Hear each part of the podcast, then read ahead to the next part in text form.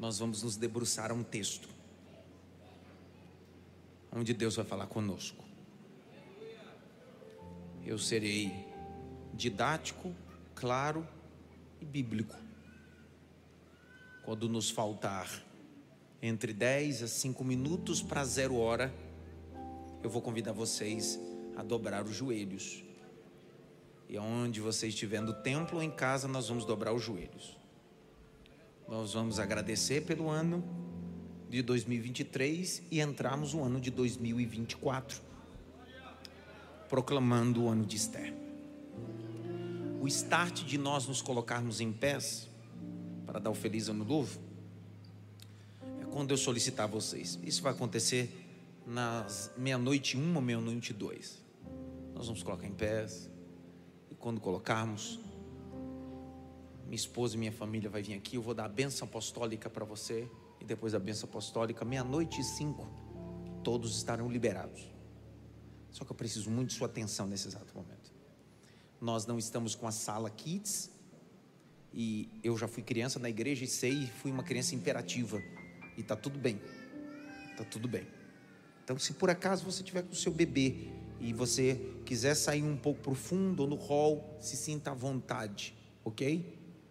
Mas eu queria muito que nesse exato momento você redobrasse sua atenção escutasse a mensagem que Deus tem para você. O ano passado, nessa mesma virada, eu preguei sobre atravessando o ribeiro de Bezor. Quem estava aqui? Quem estava aqui? Lembram dessa mensagem? Eu disse: algumas pessoas não vão com você. Se cumpriu, lembra disso? Eu tenho outro texto aqui que possivelmente vai mexer com você. Quantos trouxeram uma Bíblia? Levante ela aí. No celular, pelo menos. Pelo menos no celular. Isso. Olha que coisa linda. Dá um take aí. Continua levantado, sabe? Dá um take aí. Olha que coisa bonita.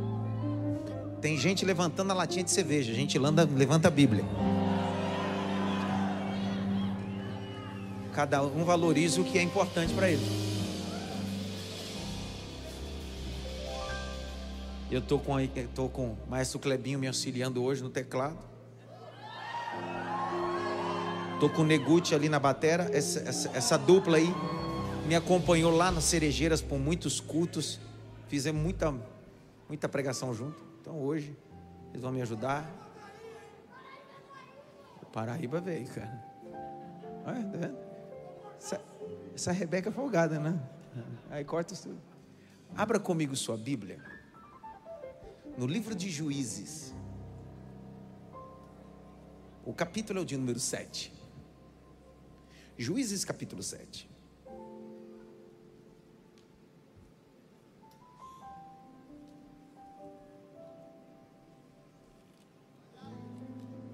O versículo de número 1 até o verso de número 6.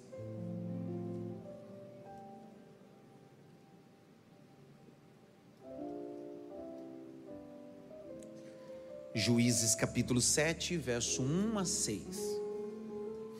Pode ler, Jaque. Então Jerubaal, isto é, Gideão, se levantou de madrugada, e todo o povo que com ele estava, e acamparam junto à fonte de Arode, de maneira que o arraial dos midianitas ficava ao norte deles, no vale, perto do monte de Moré. O Senhor disse a Gideão: É demais o povo que está com você. Para, para. É demais o povo que está com você. Vai doer, mas você precisa dizer isso, pelo menos para uns quatro. Diga para ele assim: Deus vai limpar os excessos.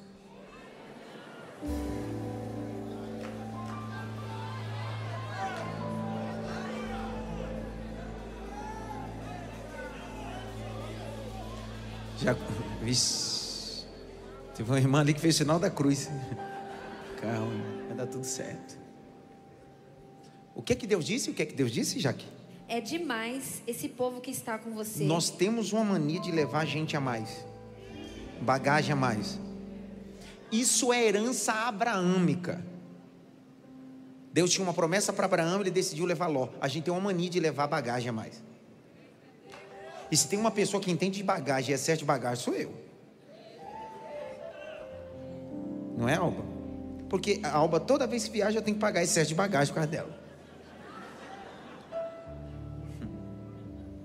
O pior de tudo é que existem excesso de bagagem que é literalmente o, o rim fica lá. Mas às vezes a gente paga desnecessário. Então o que, que Deus vai falar essa noite, nessa virada, é o seguinte: é bom você abrir mão daquilo que está a mais, para não entrar em 2024 para pagar excesso de bagagem.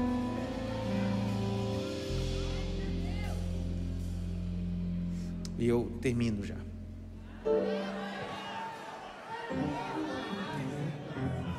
Quem aqui é de outra religião e veio passar a virada conosco? Outra religião. É católico, espírita, é de outra religião. Tem alguém aqui de outra religião? Deus te abençoe. Deus te abençoe. Que ótimo. Bom receber Deus. Abençoe você também. Então eu, eu vou mais claro ainda, vou pregar mais pausado para vocês me entenderem o que eu vim falar, ok? Vai, Jaque. Para eu entregar os midianitas nas suas mãos. Então grite bem alto, condição. Não, faz direito. Diga bem alto, condição. Então Deus está dizendo, Gideão, eu vou te dar vitória, mas tem uma condição. Qual é a condição? Qual é a condição? Tirar o excesso. Para toda ação existe uma reação. É a terceira lei de Newton. Ei, para toda ação existe. Deus está dizendo: você tira e eu te dou vitória. A terceira lei de Newton é a base do texto. Para toda ação existe uma. Você bate, eu abro. Você clama, eu respondo. Ó. Então Deus está dizendo: eu posso te dar vitória, mas se você se encaixar no meu propósito. Sabe por que às vezes a gente passa o ano e termina o ano, a gente fica frustrado? E a gente não fica frustrado com Deus, a gente fica frustrado conosco mesmo. Porque a gente quer exigir que Deus faça uma coisa que nem nós realizamos dentro do pretérito que ele estabeleceu. Continua. Israel poderia se gloriar contra mim, dizendo: A minha própria mão me livrou. Portanto, anuncie ao povo o seguinte: O que, que Deus mandou anunciar? Vai, Jaqueline. Quem estiver assustado e com medo. Ei! Grite bem alto. Os medrosos. Sai fora. Mais alto. Os medrosos. Sai fora.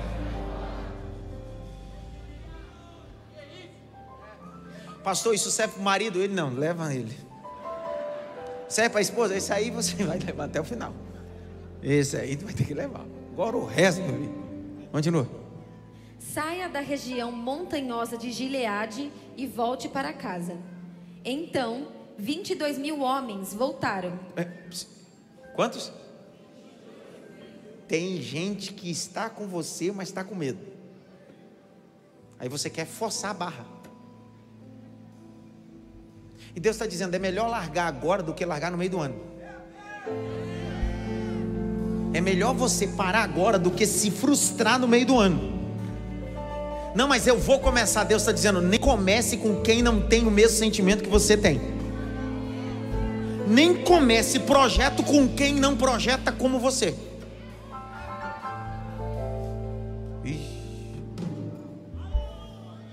Vocês lembram? Olhe para mim, olhe para mim, olhe para mim. O texto de Lucas, capítulo 15, a segunda parte da parábola é uma mulher que perdeu uma dracma. É a mulher que perdeu uma? Ela tinha quantas? Lembram? Quantas? Ela tinha dez dracmas. Lembram desse texto? O texto diz que quando ela perdeu a dracma, ela acendeu a lamparina, varreu com diligência até. Então existem coisas que são importantes até que sejam achadas. Porque existem coisas que a gente perde para fazer outras coisas que a gente deixou de fazer. Acender uma coisa que estava apagada, varrer o que estava sujo. Teve coisa esse ano que na minha, na sua vida, que foi assim, que a gente disse, eu perdi, só que Deus disse, você não perdeu. Porque se isso não acontecesse, você não acendia a lamparina. Se isso não acontecesse, você não tiraria essa sujeira dentro da sua casa, da sua vida, do seu coração. Então, na verdade, você nunca perdeu, você achou o caminho da restauração em Deus. Pega na mão de alguém, diga para ele: restauração de Deus na sua vida. Pega na mão de alguém, restauração de Deus. Continua, Jaque. E 10 mil ficaram. Quantos? 10 mil. Era quanto total? 32. Quantos foram embora? Ficou quanto? Dez. Menina, é muita gente que foi embora. Psiu. Quantas pessoas foram embora da sua vida esse ano? Aí você entrou, graças a Deus. Mas nem sempre a gente dá graças a Deus, porque existem pessoas que foram embora que a gente fica borocochô e você procurou elas nesse final de ano, na sua mesa, na cadeira, nos seus contatos e percebeu que você continua bloqueado. E foram embora, e você entrou aqui hoje refletindo, e Deus está dizendo: tá tudo bem, foram, mas você vai atravessar um, uma fonte que ninguém atravessou. Vou de novo. Você vai atravessar para um ambiente que ninguém acessou. Estou liberando essa primeira palavra. Deus tem grandes coisas amanhã para você em 2024. É isso. É isso. Tinha quanto total? Foram embora quantos medrosos? Ficaram quanto? Tá bom ou não tá?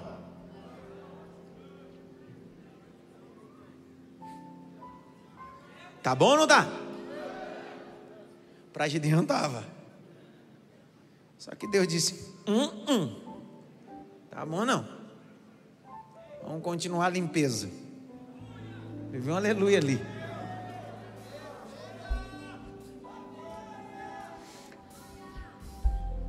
Quando você estuda numa escola, que do prezinho você foi para a primeira série e foi até o último ano, e de lá foi para a faculdade, você criou raízes, se identificou com a estrutura e a infraestrutura da escola por muitos anos. Para fechar esse ciclo é doloroso, sim ou não? Só que se você não fechar esse ciclo, você nunca vai acessar a faculdade.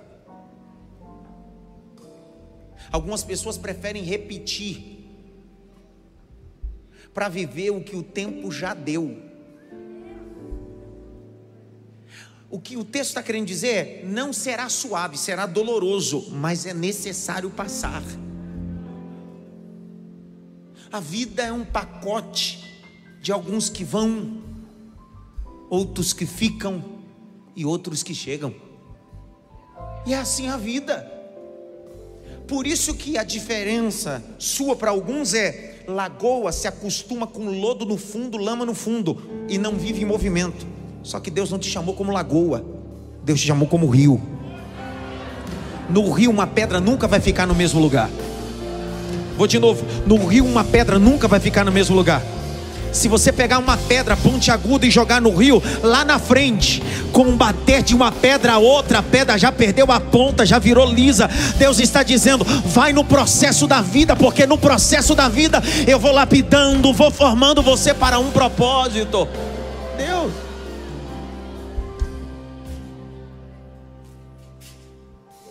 Acho que uns 15 dias atrás, no mesmo dia, no intervalo de 24 horas, de sábado para domingo, eu fiz três casamentos.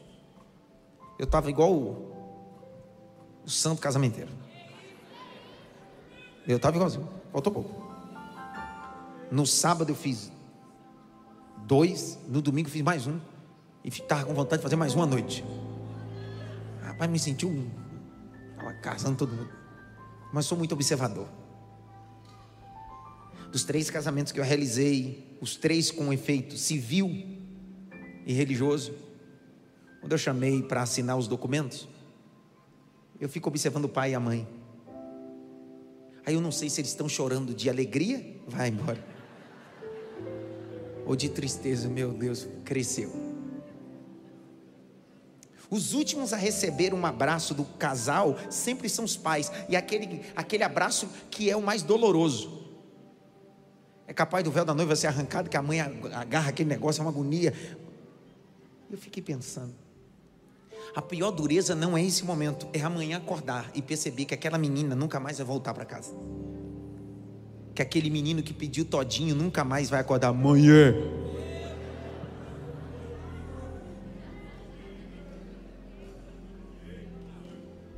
Ô oh, mãe,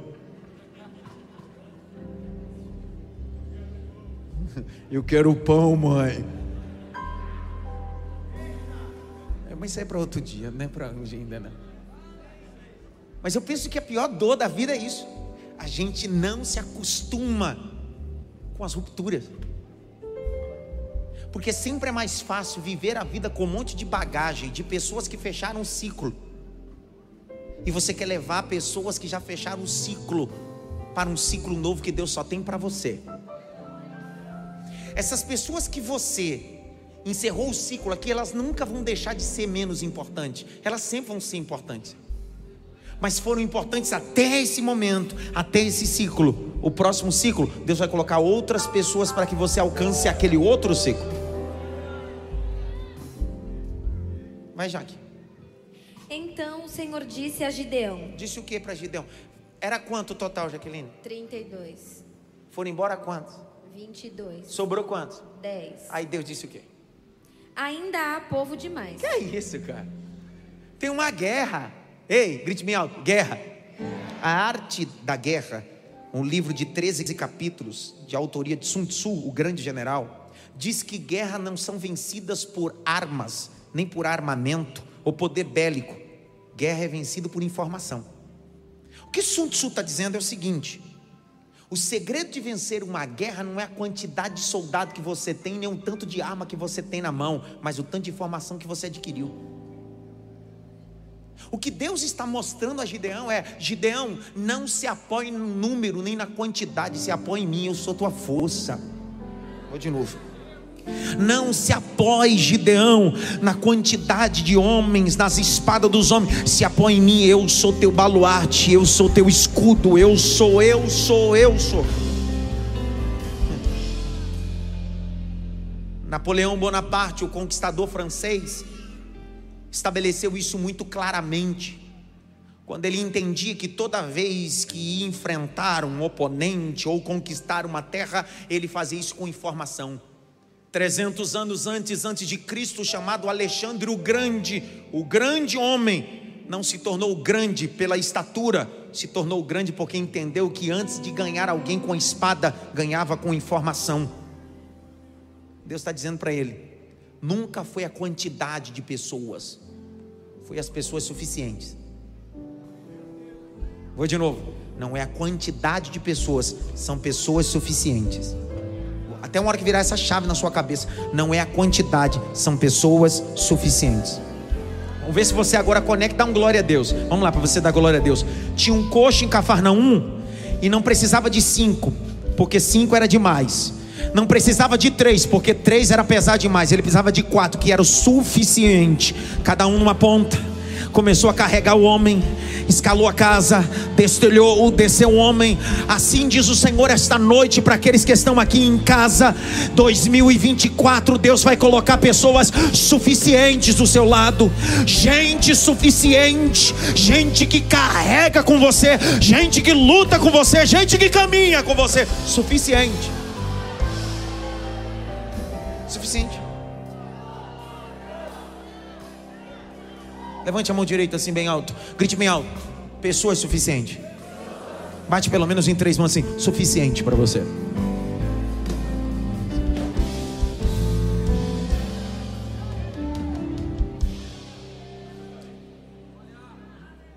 E eu termino, já é 11h20. Dá um take aqui da igreja, dá um take da igreja aqui. Ó. Estenda a mão direita aqui. Essa câmera, qual que está pegando aqui? Na grua. Vamos lá, amigo. Fala comigo, na grua. Dá um take lá na igreja, a grua. Ó, estende a mão em direção àquela câmera. Repita comigo, Nicolas. Mais alto, Nicolas. Você está no hospital. Deus está te curando. Diga, Aninha. Você está no hospital. Deus está te curando. Diga, Eduardo, você está no hospital, mas Deus está te curando. Grite bem alto, nós cremos em milagre. Será que tem alguém aqui que crê em milagre e pode aplaudir Jesus Cristo ou não?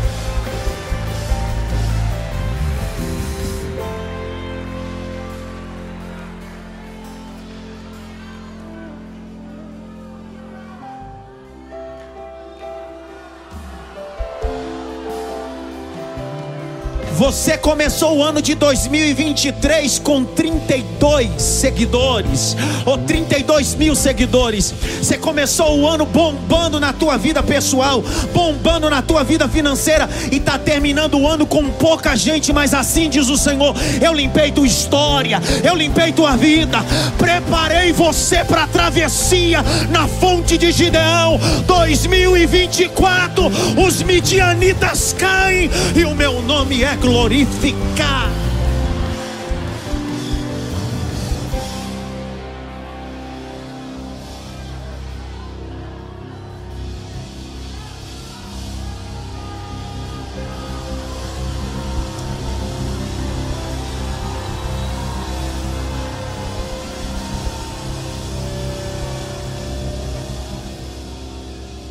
Tinha quanto? Na primeira leva foram quantos? Restaram quanto? E Deus disse que ainda tinha? Que é isso? Não é, não é seu terapeuta, não é psicólogo, não é psiquiatra dizendo que tem muita gente, é Deus falando.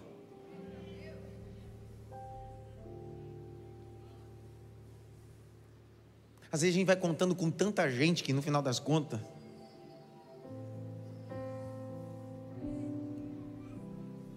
A gente vai fazer um. Desliga essa, essa máquina tribulosa aí que eu estou pregando. Oh, se liga no mensagem, cara. Oh. Os irmãos estão ouvindo a mensagem e o outro está jogando fumaça na orelha dos irmãos ali. Estende a mão ali para aquele Zé da fumaça ali, por favor. Espírito da fumaça, sai dele. Pronto. Que é isso, mano? Tá doido? Fumaça na orelha dos outros? Dá um glória aí, Rafael. Também você, cara. Vem aqui, um, pelo amor de Deus. Quantas mil pessoas? Quanto? Na primeira leva. Olha para cá. Isso aqui é importante. A primeira leva que foi embora são os medrosos. Grite bem alto, medrosos. Mais alto, medrosos. Nelson Mandela tem uma frase: coragem não é ausência do medo, é a, é a persistência apesar do medo. Martin Luther King dizia uma coisa: devemos construir diques de coragem para conter as correntes do medo. Senenca, um dos mais brilhantes filósofos, dizia: coragem nos conduz às estrelas, o medo à morte. Doutor Augusto Cury, psicopedagogo, não tenha medo de viver a vida viva sem medo. Por que, que eu fiz questão de pegar a frase de todos esses pensadores e me faltaria tempo de falar de todos os pensadores que têm uma definição sobre medo? É o seguinte: Deus está dizendo, medrosos são pessimistas. E para onde eu vou te levar? Gente pessimista não pode estar com você.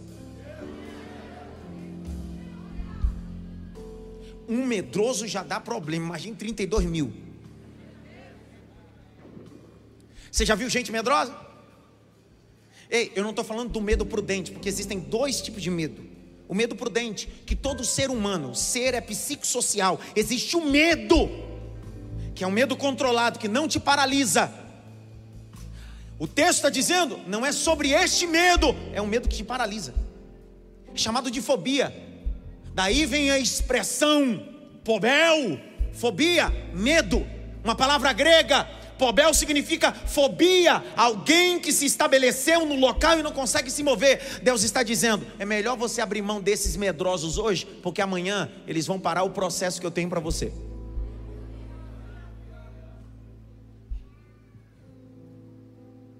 Existe o primeiro medo que é cauteloso. Eu me lembro, eu me lembrei de uma história agora muito linda de amor que a Alba declarou para mim. Eu estava em viagem com ela, uma viagem romântica. Eu levei ela para conhecer Lujan. Lujan é uma cidade que fica perto de Buenos Aires. Fui num zoológico onde você entra na jaula com os animais. O tigre, o leão. E eu levei ela, romântico. Aí entramos na jaula dos felinos, uma prova de amor. E eu, para mostrar para ela que amava ela muito, disse: Vai na frente, meu bem. Vá. Prova de amor. Só que tem dois tigres no fundo. Dois tigres, eu disse: Isso aí deve. Isso aí tá tudo dormindo. Isso aí deve ter tomado alguma coisa, vai. Ah, tudo quieto. Alba na frente, eu atrás. Uma portãozinho desse tamanhozinho assim, só cabia uma pessoa. Tem dois domadores lá dentro. Quando a alba vai entrando, eu vou entrando. Jogaram um pedaço de carne para um daqueles tigres. Menino. Eles acordaram. E eles tiveram uma, uma bocanhada num pedaço de carne brusca. E quando ela deu uma bocanhada no pedaço, ela se assustou. Quando ela se assustou, ela se virou de frente para mim. Meteu a mão no meu peito e começou a me empurrar. Vamos, vamos, vamos. Foi um alvoroço. Quando saí, eu olhei para ela, no fundo dos olhos dela, e disse: Ela me ama, cara. Ela me salvou.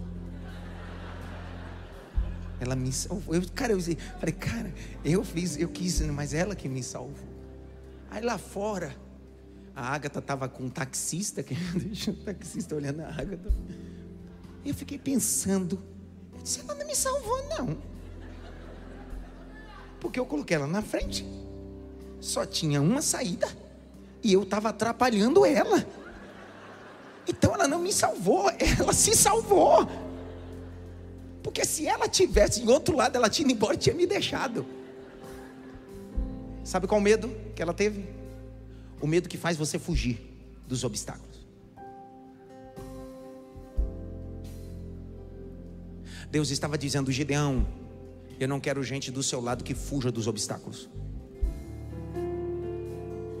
Gideão, eu quero gente que no meio do, da situação pode até ter medo, mas o medo não paralisa.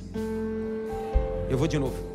Pode até sentir medo, como disse Nelson Mandela.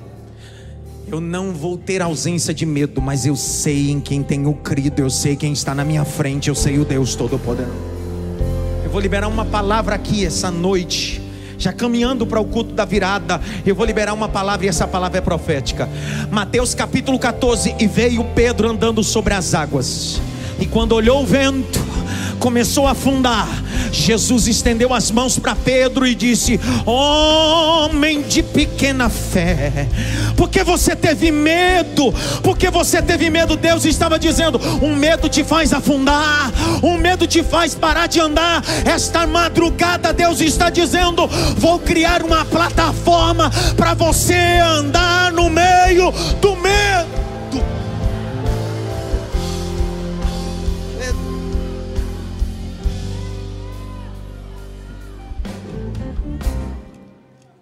Bem alto. Eu não quero caminhar com pessoas pessimistas, medrosas. Olha para cá. Não está parecendo que Deus é injusto? Sim ou não? Olha para cá. Olha nos meus olhos, por favor. Lembre-se que os midianitas estavam guerreando, saqueando o povo, e Deus levantou Gideão como um juiz, como um juiz. No capítulo 7, ele tem 32 mil, 22 mil foram embora, agora só tem 10 mil. Dos 32 mil, 22 mil medrosos, Deus disse: Vai, tira da tua vida. Deus não disse para ele tirar os medrosos por causa dos medrosos, Deus disse para ele tirar os medrosos por causa de Gideão.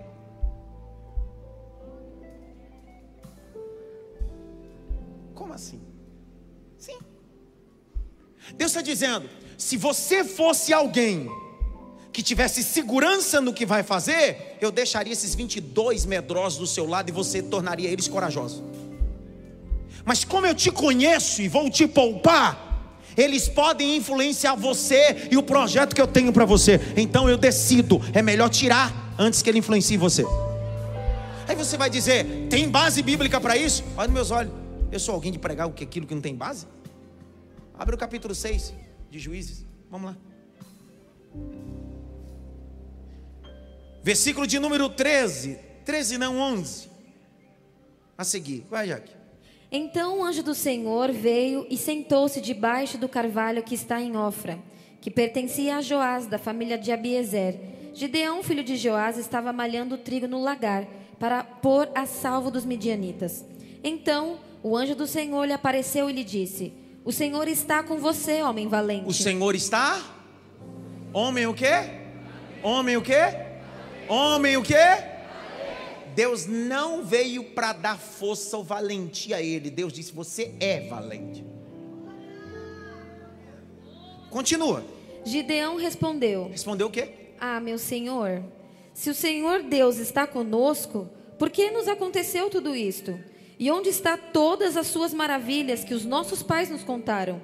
Eles disseram: O Senhor nos tirou do Egito, porém, agora o Senhor nos abandonou e nos entregou nas mãos dos midianitas. Verso 14, Jaque. Então o Senhor se virou para Gideão e disse: Disse o que, Jaque? Vá nessa força. Para, Deus não disse, eu vou te dar força. Deus não disse, eu vou te dar. Deus disse, vai nessa tua. O céu não se moveu para dar força, Gideão. O céu se moveu para dizer: você já tem. Quer ver? Vai. Vá nessa força que você tem e livre Israel das mãos dos midianitas. Não é verdade que eu estou enviando você? Gideão respondeu: Respondeu o quê? Ah, meu senhor, como livrarei Israel? Eis que a minha família é a mais pobre em Manassés. E eu sou o menor na casa do Para meu pai. autossabotagem, comportamento consciente ou inconsciente de colocar obstáculos em tarefas importantes.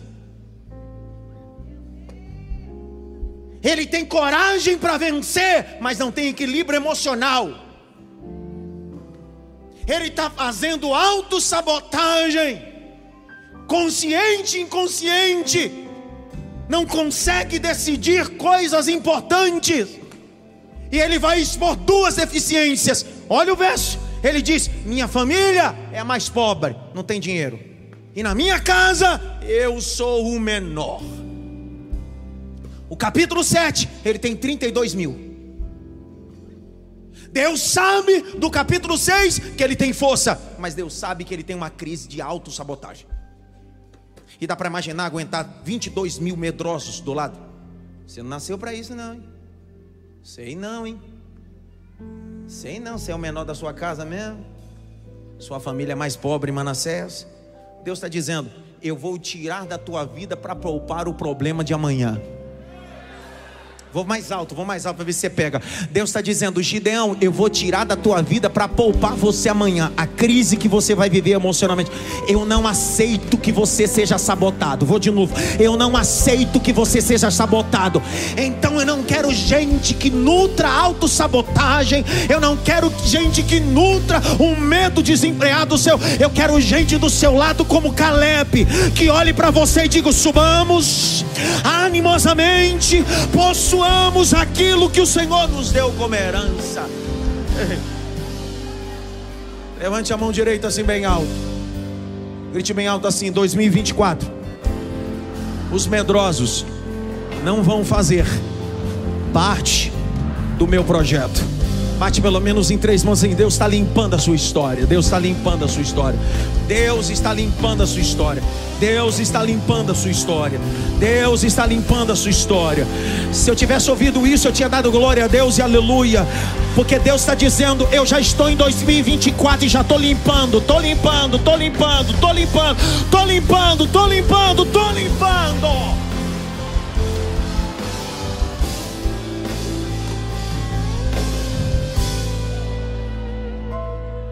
Ele cometeu autossabotagem.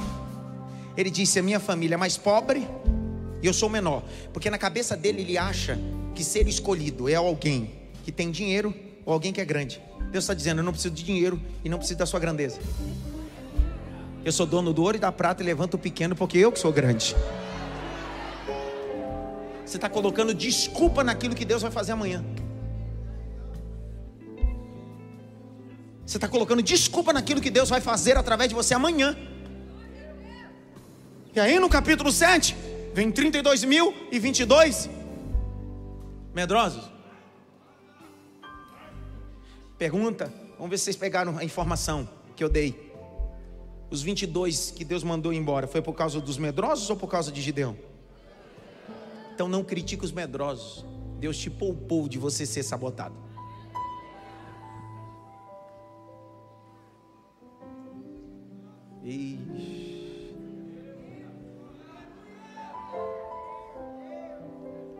Um dia, a companhia de Alexandre o Grande estava a conquistar uma nova fronteira. E todos os, os homens que nasciam na época de Alexandre o Grande era costume helenista receber o nome do conquistador. Então a maioria dos homens recebia o nome de Alexandre o Grande. Conta-se a história que Alexandre o Grande está em cima do seu cavalo e o general está dialogando com um dos soldados, Tenro, sua primeira experiência. E ele olha toda aquela situação adversa para conquistar, e ele começa a falar com o general: Eu não consigo, não posso. Travei, parafraseando. Só que ele não sabia que Alexandre o Grande estava por detrás em cima de um cavalo. Antes do general falar alguma coisa, o grande conquistador Alexandre o Grande disse: Soldado, sim, senhor. Qual é o seu nome? Alexandre é o meu nome, senhor. Soldado, qual é o seu nome? Alexandre é o meu nome, senhor. Soldado, qual é o seu nome? Alexandre o Grande é o meu nome, senhor. Então tome uma atitude de grandeza. Levante-se e conquiste.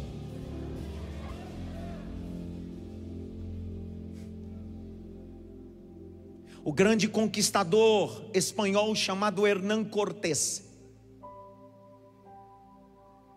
Conquistou vários territórios importantes. A história vai nos dizer que em uma das suas cercanias, suas viagens navais, chegaram até uma ilha, historicamente, de canibais.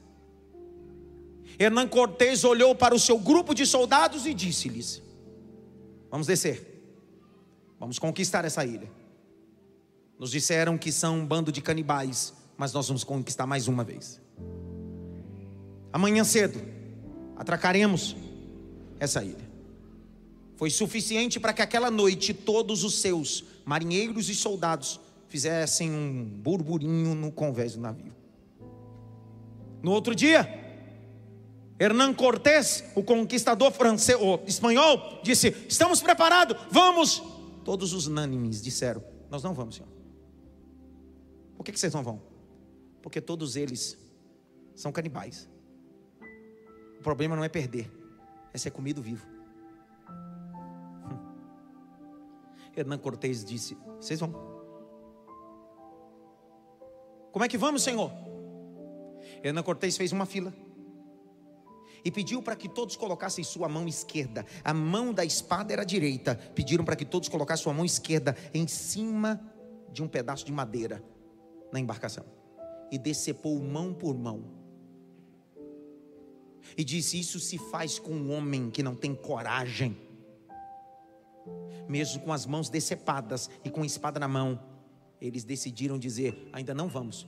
Preferimos perder uma mão e ficar vivo do que ir e ser comido vivo. O grande conquistador espanhol Hernán Cortés teve um, uma bela experiência. Foi no porão do navio, pegou pólvora, espalhou por todo o porão com véis. Chegou na polpa da embarcação e gritou: Agora vocês vão. Acendeu e pulou em água. Quando eles viram tudo aquilo começar a pegar fogo antes de implodir ou explodir, todos os soldados de Hernán Cortés tiveram que pular nas águas. E pulando nas águas, qual era a terra mais próxima? A ilha que eles estavam relutando. Tiveram que chegar na ilha, conquistar uma ilha em um dia de batalha com uma única mão e a espada. Sabe qual é a moral da história? Não tinha necessidade de perder o barco. Não tinha necessidade de perder a mão era só descer e conquistar. Você vive protelando decisões importantes e passou esse ano. Perdeu mão, perdeu oportunidades, perdeu contatos e está finando o ano dizendo: era para mim ter feito aquilo que eu deveria ter feito desde o início. Essa noite eu não sou um pregador, Nessa noite eu sou o Hernan Cortez da sua vida. Eu vim colocar pólvora na tua embarcação. Vim acender o fósforo. E vim dizer para você: é bom pular desse navio. É bom pular desse navio porque existe uma ilha aí na frente em 2024. Tem uma, vou liberar de novo. Tem uma ilha aí na frente em 2024. Você não vai morrer afogado e você vai conquistar essa ilha ainda sem uma mão, mas com a espada na mão, dizendo: Bendito seja o nome do Senhor, bendito seja o nome do Senhor, bendito seja o nome do Senhor, bendito seja o nome do Senhor. Senti o peso da palavra aqui. Bendito seja o nome do Senhor, bendito seja o nome do Senhor. Chega de perder mão, Deus está dizendo: está na hora de avançar.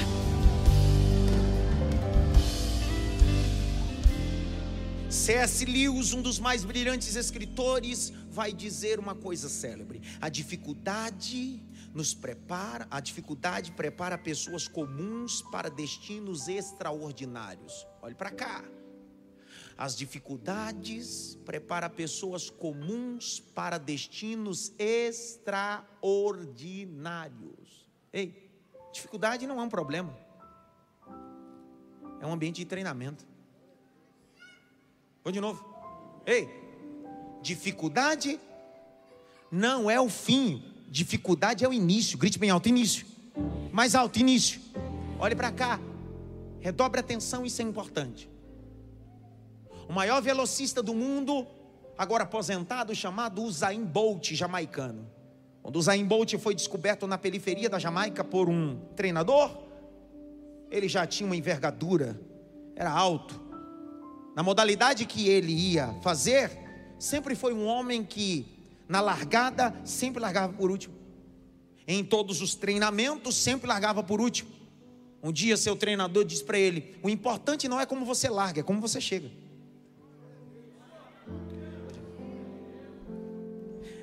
O Zayn Bolt, com quase dois metros de altura, o seu treinador começou a treiná-lo, dizendo: Eu não vou treinar você para largar, eu vou treinar você para chegar. Isso está dentro da biografia de Usain Bolt ele contando isso. É importante. Ele nunca sai na frente, ele sempre larga atrás. Só que o treinador diz para ele bem assim: os que são baixos e têm uma envergadura menor que a sua, eles largam na frente. Por isso que eles têm vantagem de um passo ou dois passos na largada de você.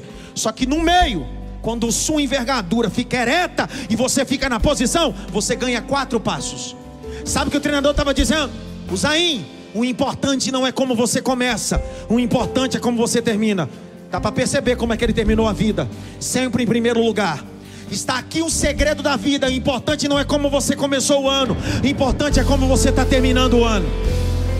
Tem gente que começou o primeiro trimestre perdendo, o segundo trimestre perdendo, mas olha você no mês de dezembro aqui, vivo, guardado, protegido, a sombra do onipotente. O diabo até disse: não vai chegar, esse casamento não vai vingar, esse projeto não vai vingar, mas olha você aqui esta noite dizendo: Eu cheguei. Levante as duas mãos. Eu, eu não sou mais escravo do medo. Cante. Eu sou filho de Deus.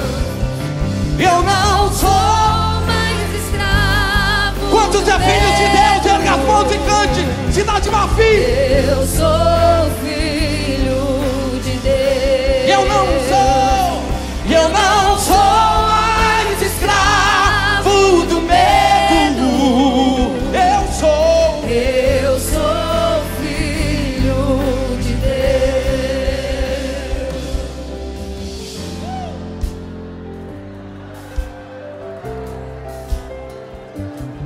foi como você começa, sempre foi como você termina. O primeiro alpinista a escalar o maior monte chamado Monte Everest, de 8.800 metros, Edmundo Hillary. Sua primeira experiência não foi fabulosa, nem vantajosa. A primeira experiência de Edmundo Hillary, ele estava a poucos metros a chegar ao ponto mais alto, não conseguiu, teve que abortar a missão. Duas semanas ou três semanas depois, ele foi convidado para fazer uma palestra. Quando ele chega para palestrar, Edmundo Hillary. Os alunos tinham feito no mural a foto do Monte Everest, 8.800 metros. Antes dele palestrar a todos os jovens, ele olhou para o Monte Everest e disse para ele bem assim: Você cresceu o que já deveria de crescer, mas eu ainda continuo em crescimento. O que Edmundo Hillary estava dizendo é o seguinte: Você já chegou no seu limite, eu ainda tenho muita coisa para viver. 45 dias depois, o primeiro homem a pisar no ponto mais alto geográfico da Terra, de 8.800 metros, Edmundo Hillary. Pergunta que não quer calar. Deus está limpando relacionamentos e coisas da sua vida. E não é só por causa das pessoas, é por causa de você, porque Deus conhece seu coração. Então, Deus, para não perder o Adson, Deus, para não perder você, Deus, para não perder o nosso coração, Deus diz: tira logo, porque amanhã vai te atrapalhar. Tira logo, porque senão vai atrapalhar você amanhã. Deus vai fazer uma limpa, grite bem alto: limpa. São três grupos que tem dentro de um grupo de 32 mil. Ó, são três grupos dentro de um grupo. O total são 32 mil. Dentro desse grupo de 32 mil existem três grupos. O primeiro grupo é 22 mil, medroso. Sai, tira, ele já tira. Aí tem outro grupo que sobrou, que está dentro do pacote de 10 mil. Dentro desse grupo tem dois grupos. O segundo grupo é o grupo dos imprudentes. E para onde você vai, precisa ter prudência. O que você vai acessar tem gente que precisa ter prudência, vigilância. Não é só força, nem habilidade na espada, é prudência. Não, não. Deus está dizendo: nunca foi só força, Gideão. É gente que sabe se relacionar com gente. É gente que segue o conselho de Jesus, simples como a pomba, prudente como a serpente. É o segundo grupo que Deus vai mostrar dentro desse grupo montado. Capítulo 7, verso de número 5. Olha o segundo grupo. Vai, Jaque. Gideão fez com que os homens descessem as águas. Então o Senhor lhe disse: Todos os que lamberem a água com a língua, como faz o cachorro. Opa! Ih, vai dar problema agora. Quem está falando isso é Deus. Quem está falando isso? Deus está dizendo: tem gente que caminha com você, mas se comporta como cão. É eu que estou falando? É eu que estou falando? É a Bíblia, sim ou não? E o problema está aí. Pastor, mas eu amo meu, meu cachorro, meu pet. Eu estou falando disso? É disso que eu estou falando? Só que existem relacionamento e pessoas que vivem por instinto e para onde você vai acessar instinto não funciona. Entenderam nada? Deus está dizendo, Gideão, não basta só manusear a espada, tem que ter inteligência. E aleluia. Tem gente que perdeu a oportunidade da vida porque não soube usar a inteligência. Põe a mão na cabeça assim. Diga comigo assim: Senhor Jesus, me dá inteligência, sabedoria, mais alto, inteligência, sabedoria, mais alto, inteligência, sabedoria, mais alto, inteligência, sabedoria.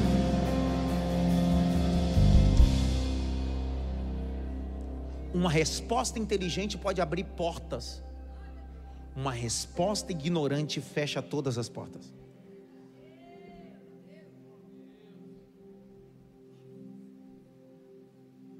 Estão comigo, sim ou não? Num grupo, Gislaine, de 32 mil tem três grupos. Deus disse: primeiro 22 medrosos, 22 mil, manda sair fora. Agora, nesse grupo de 10, tem dois grupos aí. Agora tem um grupo dos imprudentes. Grite bem alto: imprudentes. A Bíblia diz que a mulher rixosa é como uma casa com goteira. Mulher imprudente. A Bíblia diz que o homem que não honra é um homem desonroso, imprudente.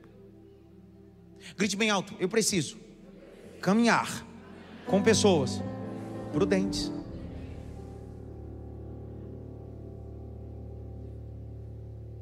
Lê, Jaque. Olha os imprudentes. Esses você deve pôr à parte. Ei! Pega esses que bebe água. E bebe água como cão e lambe. Lambe. Lambe. Como cão. Abre comigo Filipenses capítulo 3. Vamos ver quem é esses cães. Cachorros. Cachorro. Cachorro. Cachorro. Filipenses 3. Calma. Vai dar tudo certo. Sempre tem uns avechados. Filipenses 3, 1 a seguir, vai. Quanto ao mais, meus irmãos, Ah. alegrem-se no Senhor. Sei. Escrever de novo as mesmas coisas não Ah. é um problema para mim. Não é problema. E é segurança para vocês. E agora? Cuidado com os cães. Não, cuidado com quem? Com os cães. E quem é os cães? Ele vai falar. Cuidado com os maus obreiros.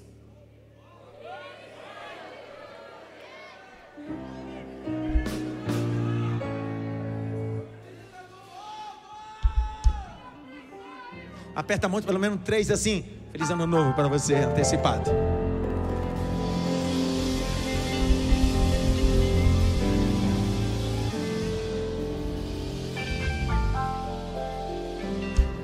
Sa- Sabe qual é o problema de gente que se comporta como cão? O apóstolo Pedro vai dizer em 1 Epístola, capítulo 2, se me fala a memória, verso 20. Se me fala a memória, 2, 20.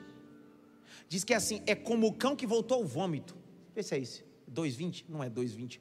Mas é. 1 Pedro, ele diz assim: é como o cão que voltou ao vômito. Ele vai falar um adágio popular. Ele diz: o cão que volta ao vômito. O que é um cão que volta ao vômito? Presta atenção. Ele vai usar uma linguagem meia porqueira. Ele diz assim: o cão vomita e depois lambe o próprio vômito. Deus está dizendo: está na hora de você deixar de se relacionar com gente que fala, critica. Achou o texto aí? Não? Vamos lá? E 2 Pedro 2,22, põe na tela. Estava quase. 2 Pedro 2,20. Põe na tela logo! Oxi. 2 Pe... é 2 Pedro. É. Pô, fica ligado. Com eles aconteceu o que diz um certo provérbio muito verdadeiro: o cão. Ei, Deus está dizendo, Gideão, está na hora de você limpar gente que é imprudente e gente que fala daquilo que não vive. Fala de valores, mas lambe o vômito da imoralidade. Deus está dizendo: tire os habilidosos com espada mas são pessoas imprudentes e imorais. Está na hora de você atravessar 2024 com 300 que são suficientes. Vou de novo. Você começou com 32 mil, 22 já saíram e agora Deus está dizendo: 300 é suficiente. Vou de novo. 300 é suficiente. Vou de novo. 300 são suficientes. Vou falar até a hora que você der glória a Deus. 300 são suficientes. 300 são suficientes. O meu problema, o seu problema é que a gente quer ser popular demais. Está com cara de político, você está se comportando igual um político. Parecendo um Fernando Collor de Melo, cara. Muito politiqueiro. Você quer aprovação de todo mundo. Deus está dizendo: Ei, está na hora de você entender que a vitória que eu vou te dar em 2024 vai depender de quem você tira hoje.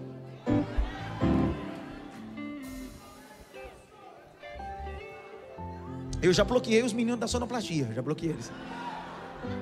Eu vou bloquear o pessoal da mídia, eu bloqueei todo mundo, esses miseráveis. Tem hora que eles me deixam tribulado aqui, eu desbloqueio eles de novo, mas bloqueio. Brincadeira, olhe para cá.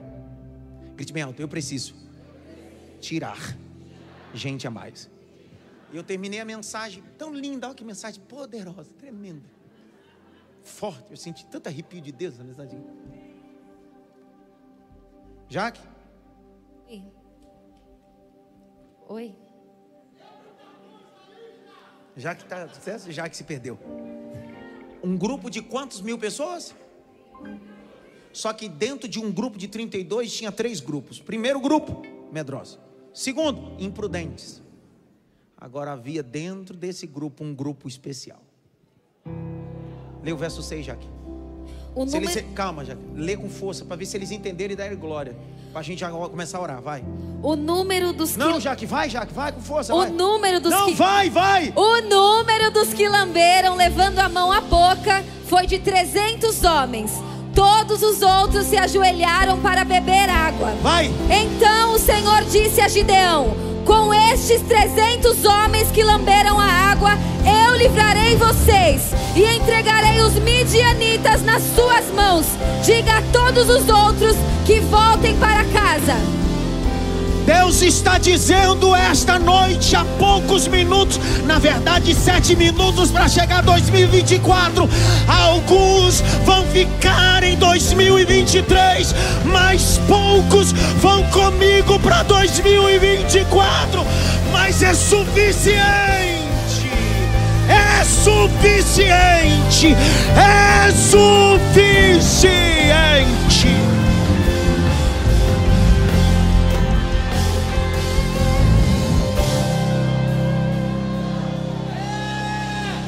Gideão, pare com essa dependência emocional, Gideão.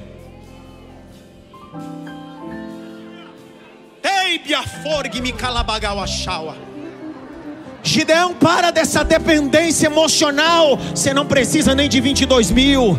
Você não precisa de 9.700. Você precisa de 300.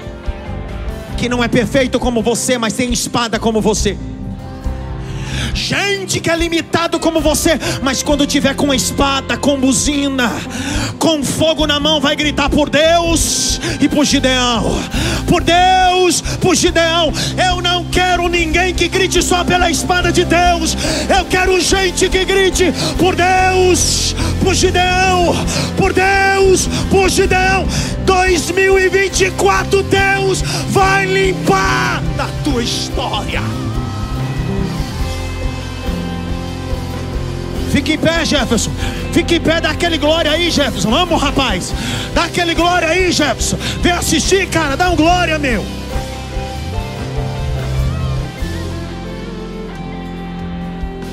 A gente ora. Falta quantos minutos aí? Da hora. Hã? Cinco. Cinco. Cinco. Já vai dobrar o joelho. Olha pra cá. Falta cinco, né? Tinha mais 18 tomos, ponto para pregar ainda mais. Olha. Quem é que teve que mandar os 22 mil embora? Deus? Quem? Quem é que teve que separar quem lambia como cão e quem lambia como forma prudente? Quem teve que separar? Deus está dizendo: nunca peça para eu fazer o que é para você fazer. Não reclame no final de 2024 quando você não venceu os midianitas, que você não teve a capacidade de mandar embora quem deveria mandar.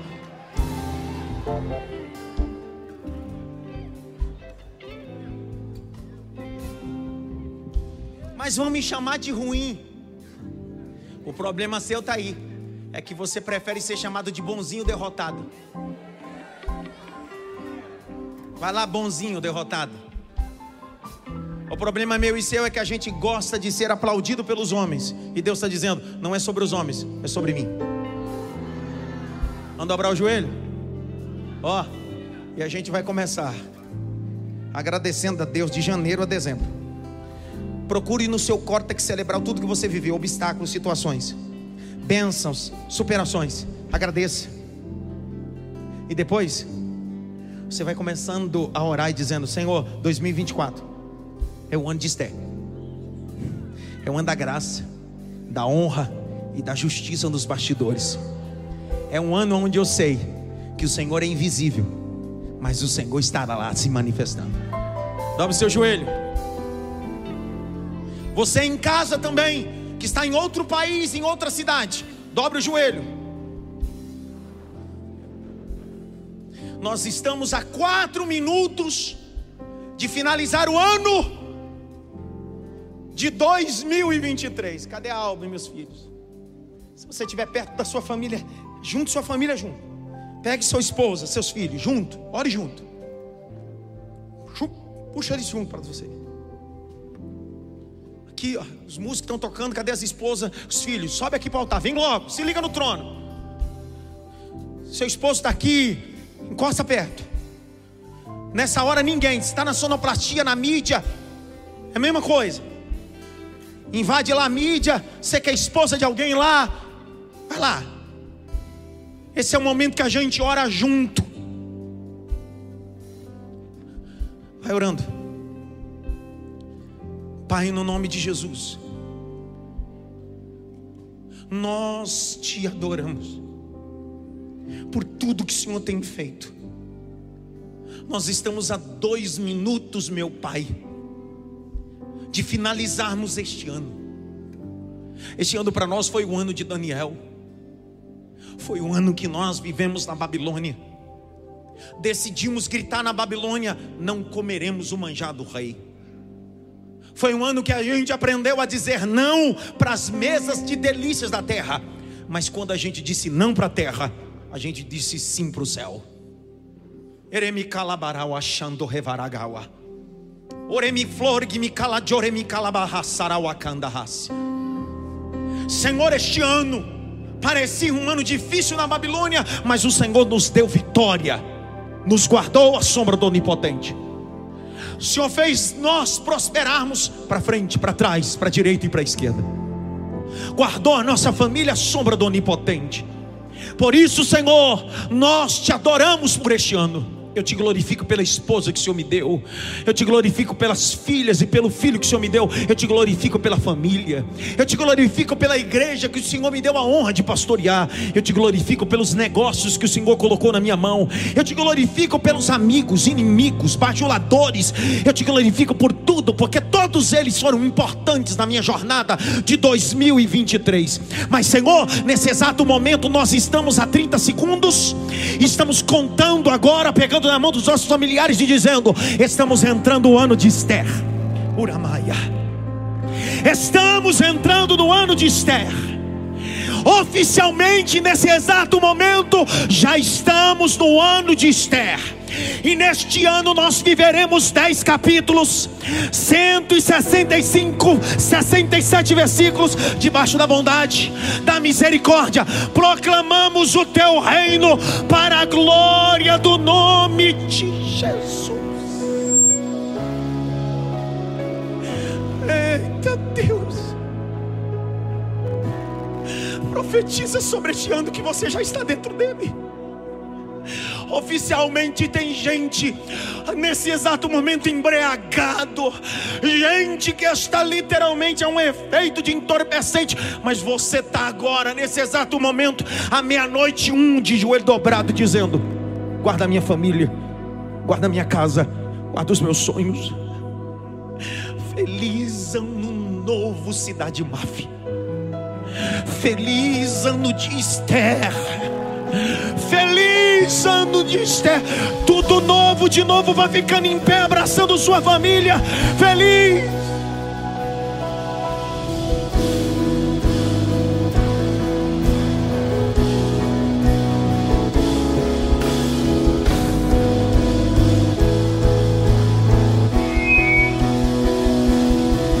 Dê um abraço no seu familiar.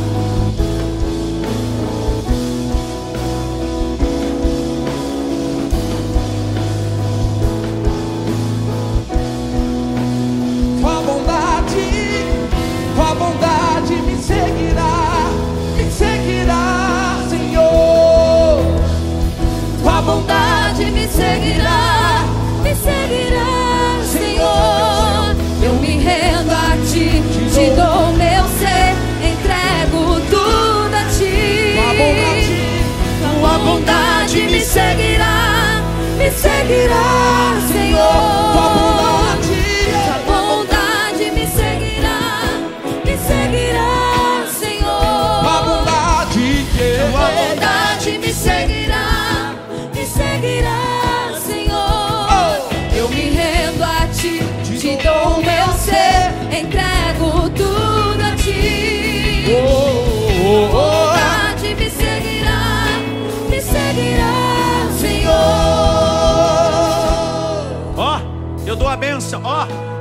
Primeira benção apostólica de 2024, ano de Esther.